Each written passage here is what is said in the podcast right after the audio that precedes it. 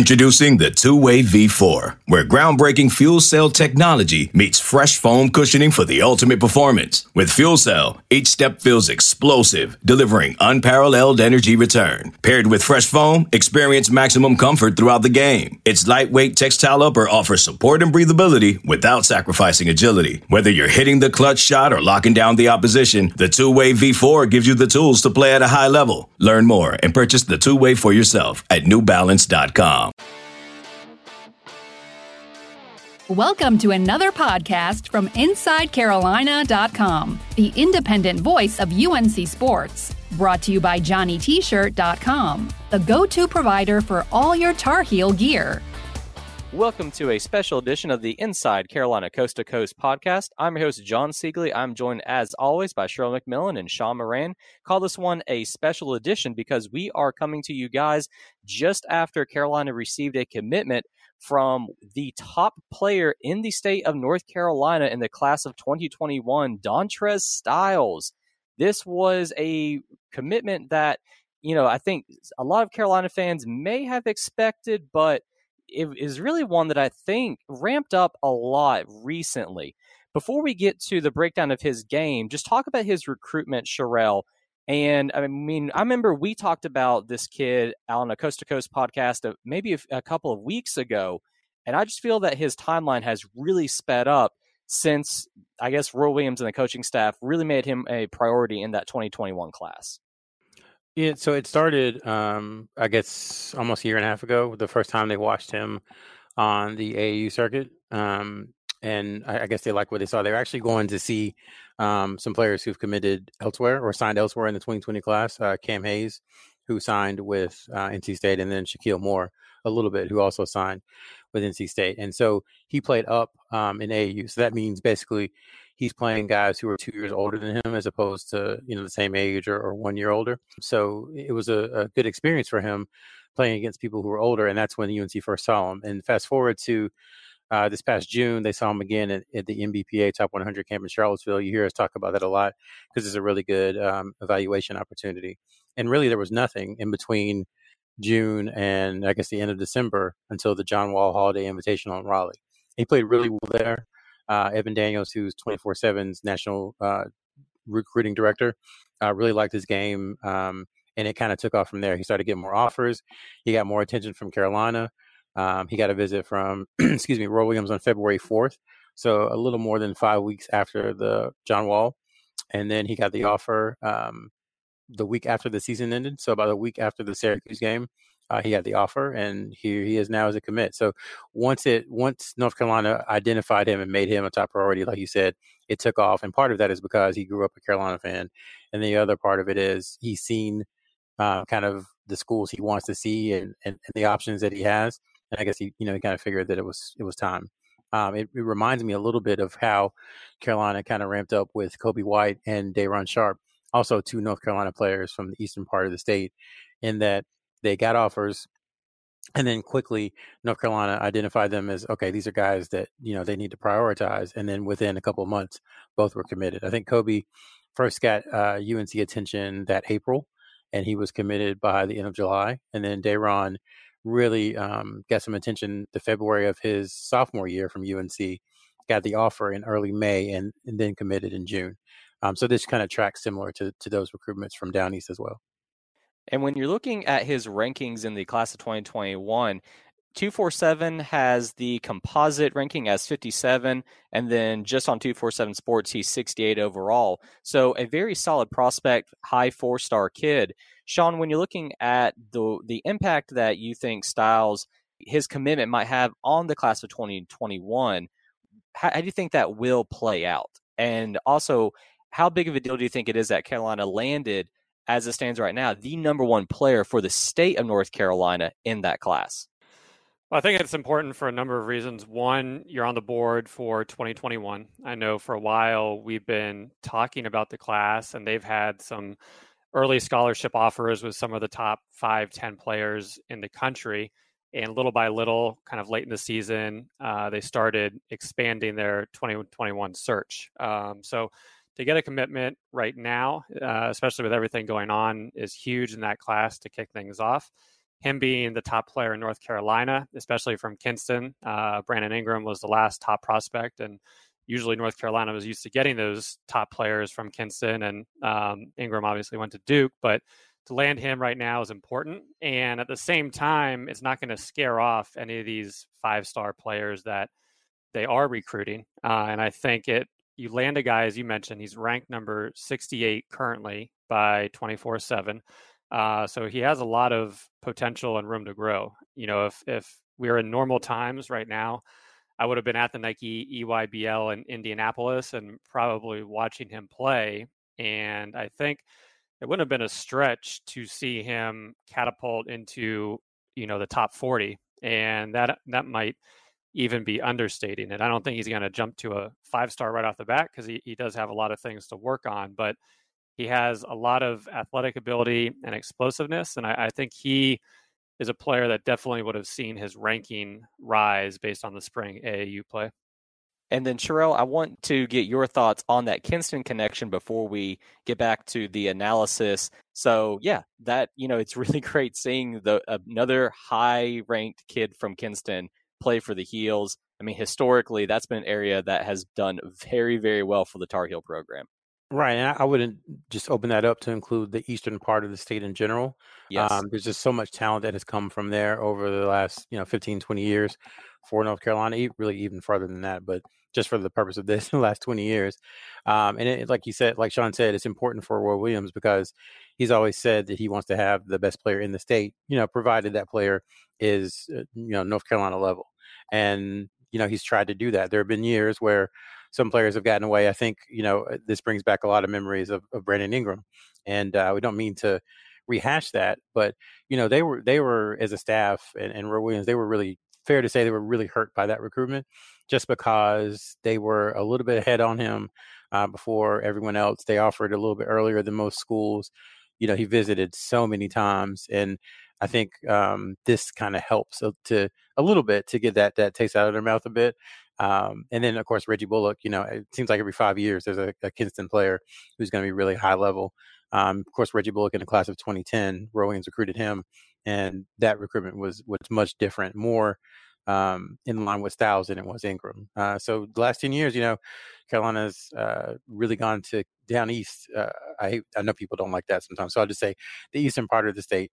Uh, Brandon Huffman is originally from Goldsboro, where he considers home, and you have, uh, of course, Coby White, um, who's down from Wilson, and then Dontrez and, and Reggie Bullock. So it's been pretty fertile ground for for Carolina. I cannot believe that Reggie was 10 years ago. That God, that makes me feel old. um, but guys, let's go ahead and start talking about Dontrez's game. Sean, you mentioned that he does have a few aspects to work on. Let's get to those second.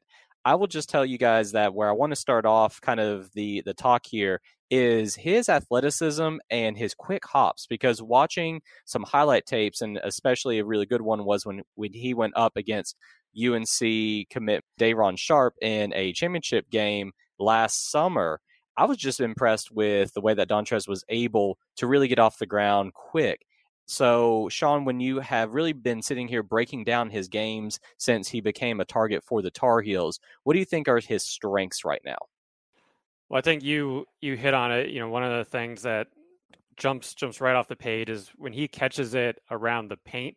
Uh, you know, he doesn't need a dribble to go up and and dunk it with two hands. He catches it, uh, is quick off his feet, and is explosive, uh, whether that's right, you know, right around the basket or in transition. So right off the bat, you have that. I think the question goes to, you know, what position is he? I think every right now he's kind of a, a four three. Um, you know, in terms of his his other strengths, I think versatility is is a word that pops to mind because he can guard a few different positions. I mean, I could probably see him guarding really the two through four. Um, offensively, I think he's more of a, a four three, but you watch some of the CP3 highlights or or tape from last year, and they're playing a four out a four out system. So he's always on the on the perimeter. Um, and at the same time, in high school, he averaged a double double. So uh, you know, I think there once again, there's a lot of room room to grow. And as Sherelle mentioned, he was playing up a year and playing up a year, he averaged 15 points in the Nike EYBL uh, to go along with with almost four and a half rebounds. So even though CP3's record was was pretty bad last year, if you're doing that one year removed from your your your age range, that's pretty impressive. So I would have seen, you know, probably 18, you know, 18 to 20 points, which is really impressive um, on the EYBL circuit this year. So, yeah, I would say what you mentioned in terms of his explosiveness, his athletic ability, being able to get out and transition, and then in terms of weaknesses, the first thing that comes to mind is is the jump shot. Um, he shot 431 from the three point line in EYBL last year. I know there are reports that he, he's worked a little bit on his mid range game in high school, but I think that is a thing that he's just going to have to continue to work on because even right now, if you put him at the four and you put him out on the perimeter, he can get by people pretty quickly, especially if it's a mismatch. Uh, but people are going to be playing off of him one to two steps. So by the time he does his move, he's he's still going to be in line with the defender just because they're playing off of him. But I think once again he has a full year to work on that, and once again he's not going to be a top ten player where you expect the world out of, like maybe a Nas Little. So he's also going to have room to grow within the Carolina system. I think it's um, his versatility, uh, both offensively and defensively, that um, w- is really what sticks out to me. And you know, we've talked about over the last few years how Carolina has started tailoring their pitch to revolve around this idea of uh, positionless basketball, which you know, Golden State Warriors and now everybody in the NBA does. Like the Houston Rockets, PJ Tucker plays center. Basically, he's six five, six six. um, and so that kind of mindset is, is, kind of coming over basketball. And I think there was some reluctance initially from UNC to kind of go down that path. And the last couple of years, we talk, start talking about guys like Puff Johnson and uh, you know uh, Earl Timberlake, who they recruited, um, a, a, few others who I'm, I'm gonna forget off the top of my head, but a few others, they've talked about how they can play two through four. Now, I think Styles offensively, as Sean said, I agree, is is more of a, a three four. Um, offensively, I think by the time he's a junior, if he's still around, I think he could be a full time serviceable wing. Um, but right now, I think he's better suited to kind of play both positions. And then on defense, I really think I think he can guard one through four, honestly, um, just because of his athleticism. You talked about that, John, a little bit. Um, but if you look at it, some of his games, if you look at him on the EYBL circuit, you know, it, it just seems like he has that ability to not only lock in, to not only be intense on defense, but also you know move his feet. Um, and he has good defensive instincts from what I've seen. Which again, I, am not claiming to be a scout or anything, but just from watching him a little bit over the last year and a half, he definitely has those those defensive instincts that you look for. The challenge for him moving forward is just that if he loses this summer um, of AAU ball, he's going to kind of be behind where most guys are at this time as far as playing national competition. Because even though he played up, uh, most guys get that, you know, their last year of AAU, and if he doesn't have that, then that could maybe uh, curtail a little bit his development. Um, but from all by all accounts, he's a, a, really hard worker, and so maybe that's not something that's a necessity for him to be able to play in, in you know these Nike skill, skill camps and NBA Top 100 again, and EYBL again, and some of the other prestigious camps. Maybe he doesn't need those, um, as much, but that is something to to look out for. Uh, just because you know last year he wasn't the guy for CP3, just because he was a little bit younger. Yeah, definitely would have been fun to you know to get to see him being the guy on CP3 going against uh, some of the other top players, and as you, you mentioned, kind of the the defensive versatility when when I think we were expecting an offer to come, looking at the the Nike EYBL stats you know, he didn't really register much in terms of steals or blocks. And my first reaction was, you know, I, I doubt their stat keeping when it gets to steals and blocks is that accurate because I think at UNC you would expect somebody to be, you know, be in the passing lanes, come over for for block shots, especially off the ball, given given his jumping ability. So I think once again, defensively is going to be a, a calling card, and and really it's just going to be how much can he can he work on his shot um, and not to belabor the point but for unc a team this year that really really really struggled shooting the ball um, you want to have good shooters around especially when you have talented people in the post and and ideally you know with hubert davis on the coaching staff they could be going through some some zoom lessons or or something like that because i think when you when you see him shoot he has a good arc on the ball but it, you know, when he's missing, it could be short, long, left, right. It, it's kind of all over the place. Um, so once again, that that would be the main thing to to focus on. But at the same time, a guy I think that has a lot of potential and is is currently underranked at uh, 68. And potential is what I was going to uh, jump in and add. Uh, people just have to remember that you know he's he's the right age. He's not old for his age. There's no talk of reclassification or anything like that. It's not someone who's kind of gamed the system to their advantage to get ranked higher so they can move on. Like he is the right age. He's still a developing prospect. He still has more than a year before um, he'll enroll at Carolina. So there's a lot of progress that can be made in someone's game during that time. If you um, look back a year ago and you start talking about Caleb Love, uh, UNC signing Caleb Love, who's uh, coming in in 2020. Uh, no one knew if he was a point guard. There was a huge question mark about whether he could come in and kind of be the lead guard for a team.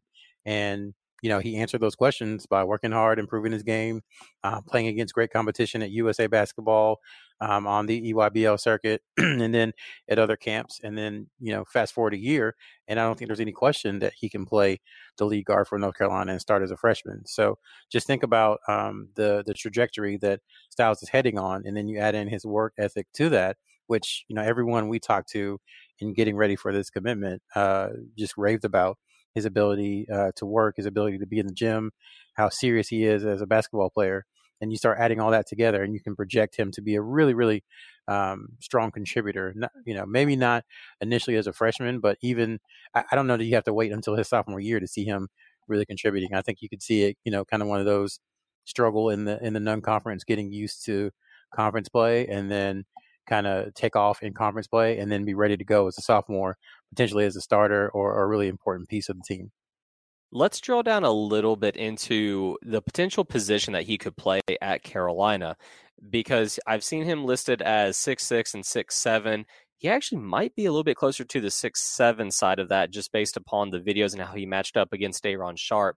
But either way, I mean, you you guys both talked about his versatility, and we've seen in the past that Roy Williams really likes to use those versatile wings in his system, and there can be a lot of success there. The four, I don't quite know if I see Styles maybe becoming a stretch four just because of I didn't I didn't really see a lot of post instincts there. But I'd be curious to get y'all's thoughts on that. So Sean, drilling down a little bit more into that topic, yeah, where do you see Styles playing at the college level? Well, you mentioned the not really seeing him play in the post, and would love you know you know Sherelle's input from high school, but based on his AE play last year, he only registered three possessions in the post, um, and really on those three possessions, he got the ball in a smaller defender and kind of settled for you know a ten foot a ten foot jump shot. Um, now once again, they're playing four out, and he was pretty much always on the perimeter, so a little hard when that when your offense isn't uh, based around getting you in the post or, or on a mismatch. But yeah, I mean, I think normally, I mean, even Luke Maye, who you could say is an undersized four, he was still listed at six eight. So at least from a size perspective, he still fit the bill. Um, I mean, I think you could go down to PJ Hairston, who, based on his strength and and out of necessity, had to play the four. Um, but you know, what was he six six five? So you know, I think it it's going to be a good question of where where does he end up. You know, I could see it being the three, um, but in terms of who you're projecting at, at UNC, so you could potentially have uh, in terms of big men, Sharpe and Kessler and and maybe Armando as a junior, um, and all those guys are I'd say true true bigs. Um, so here you have a guy, as Sherelle mentioned, that could kind of work his way in, coming off the bench subbing in um, for one of the bigs and kind of giving a different look because I think if you play him at the three, you could easily do that. Uh, but once again, I, would rather see him play the four where you're going to have more of a mismatch area rather than somebody kind of a wing that can just play off of him um, at the three. I think his what he does is provide coverage, and we've talked about that a little bit over the years with Leaky Black um, and about how in 2019 if they didn't, you know, get the wing they needed. At, at minimum, they had Leaky on the roster to kind of be the starting guy. I think RJ Davis uh, in 2020 will provide that for him. And so if they don't get a point guard in the 2021 class, then, you know, RJ Davis can move over and be the starting lead guard when Caleb believes, like most of us believe he will after his freshman year. Um, and I think Styles does that as well. So the roster for not next season, but the season after that um, is, already in flux. And I, I, know it's kind of madness to talk about rosters two years away, but this is the way coaches have to think when they're when they're building, you know, their team. Uh, so you have Walker Kessler and um, Day'Ron Sharpe, and you also have Armando Bacot, who have will have the option more than likely to go to the NBA, and then Garrison Brooks will be gone. Um, you know, who will have graduated. His his, his eligibility will have expired. So, um, you know, those three guys are left, and then it's like, okay, so if two of those guys go, then you need someone to probably start at the four, and Styles can jump in there. If only one of those guys go, then you don't need anyone to start at the four, and Styles can be the backup four and the starting three, or the backup three and the starting four. I mean, excuse me, the backup four and the start and the starting three. Uh, you know, you can do either either of those things. So it really helps them knowing that they have a piece, like Sean said earlier, um, kind of already ready to go, and they can. I think it helps them shoot for maybe higher ranked players at those positions, so that um, if they get them, it's great. Um, it's more competition, more depth. If they don't, then they have Styles who can do a ton of things. And by the time he's a junior, you know, I think if he's still there, I think he's going to be a really, really good player by that point, and um, can can really help North Carolina. You know, it's hard to think about three years in the future, but uh, it, when it gets there, if he's still at Carolina, I think he'll be really good. Yeah, I, I, definitely think he will be one of these guys that we see kind of have a steep rise in his productivity the longer he stays on campus. But I tell you, I was also very impressed with the way that Styles really ran the court. And I think that's something that he can bring immediately is he's going to be able to play in this up tempo up tempo Roy Williams style offense. Before we wrap up the podcast, let me go ahead and do a quick commercial break to talk about our good friends at Johnny T-shirt and JohnnyT-shirt.com. We talk about them all the time because they are the number one place that you can go to get your Tar Heel gear. They have everything that you could want for the Tar Heel fan and your family. You can shop online right now at JohnnyT-shirt.com. You can help support the local business because Johnny T-shirt has been your local Carolina business for UNC apparel going back decades now. So you can shop online, enjoy their awesome selection, get that great customer service as well. And don't forget that if you are a subscriber to Inside Carolina, you get 10% off of your orders there at johnnytshirt.com. You can get that 10% off code from the Tar Pit Premium Message Board or the Basketball Premium Message Board. So Johnny T-shirt and johnnytshirt.com, your place to go for Carolina gear. So, guys, let's go ahead and wrap up the podcast about Styles just with some parting thoughts. As the Carolina fan base is obviously very, very happy to get the number one player in North Carolina and a good, solid prospect with a lot of upside to begin their 2021 class. I mean, what kind of outlook do you guys have to share with the Heels fans who are just basking in the commitment right now? Sherelle, let's start with you for that. Well, again, coverage and then kind of gets them on the board. Those are the two big things because you know, I hate to say it, but we just don't know what the future is going to look like. And Styles is one of the players that Roy Williams was able to do um, an in-person evaluation on before everything happened with the coronavirus pandemic.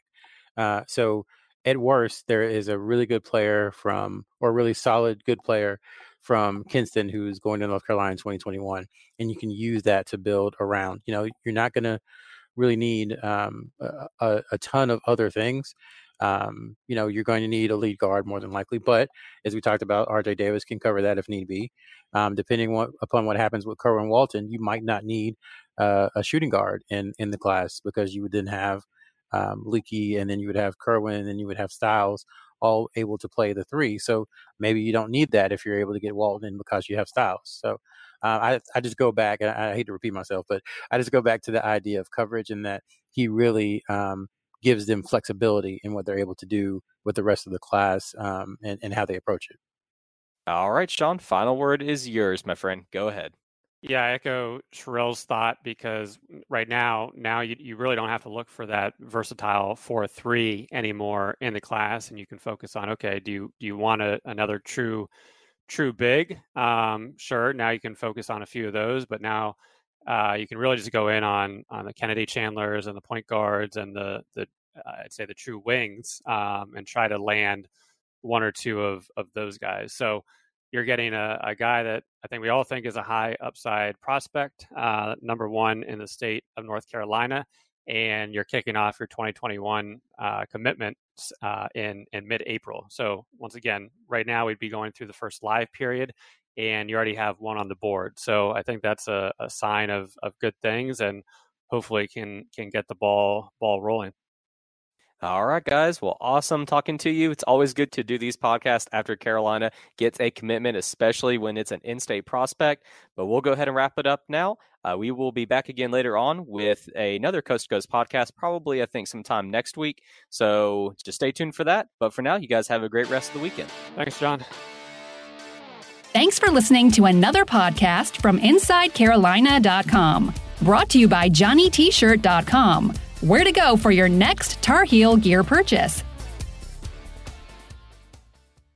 What's up, y'all? This is four time NBA champ Andre Iguodala. Yo, and this is his best friend, the Ohio State legend, Evan Marcel Turner the first. Every Wednesday, we drop a new episode on our show, Four. We're talking basketball, business, and all the culture in between. From locker room stories to some basketball analysis from those who've been in the game. Now, it is a do do averaging 29 and 11.